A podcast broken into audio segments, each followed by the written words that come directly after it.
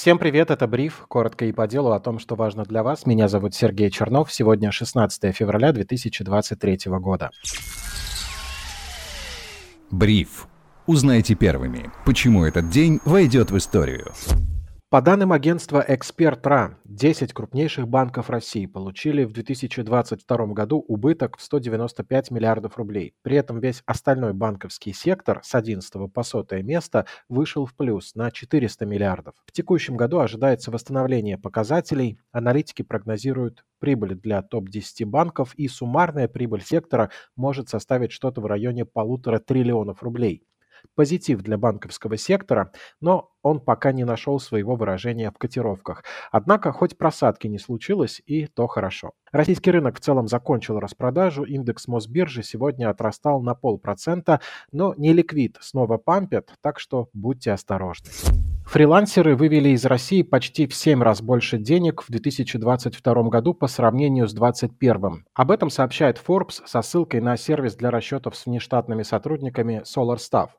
Согласно исследованию, чаще всего в прошлом году фрилансеры выводили деньги в Грузию. На карты этой страны было переведено примерно 100 миллионов рублей, что больше показателя 2021 года на 5325%. Такие бы проценты да нам в акциях «Газпрома», но мы умеем ждать. Перевернется и на нашей улице грузовик с дивидендами.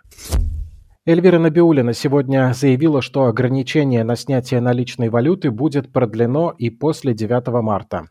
При этом глава Центробанка отметила, что оснований для повышения лимита на перевод валюты физлицами нет, и на том спасибо.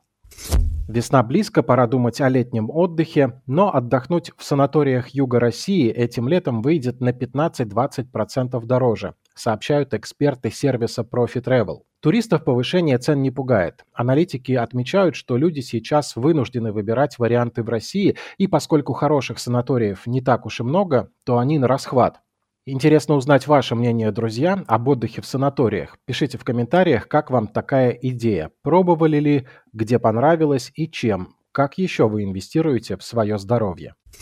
Таким было 16 февраля 2023 года. По ссылке в описании мой разговор с Виталием Исаковым, директором по инвестициям управляющей компании «Открытие».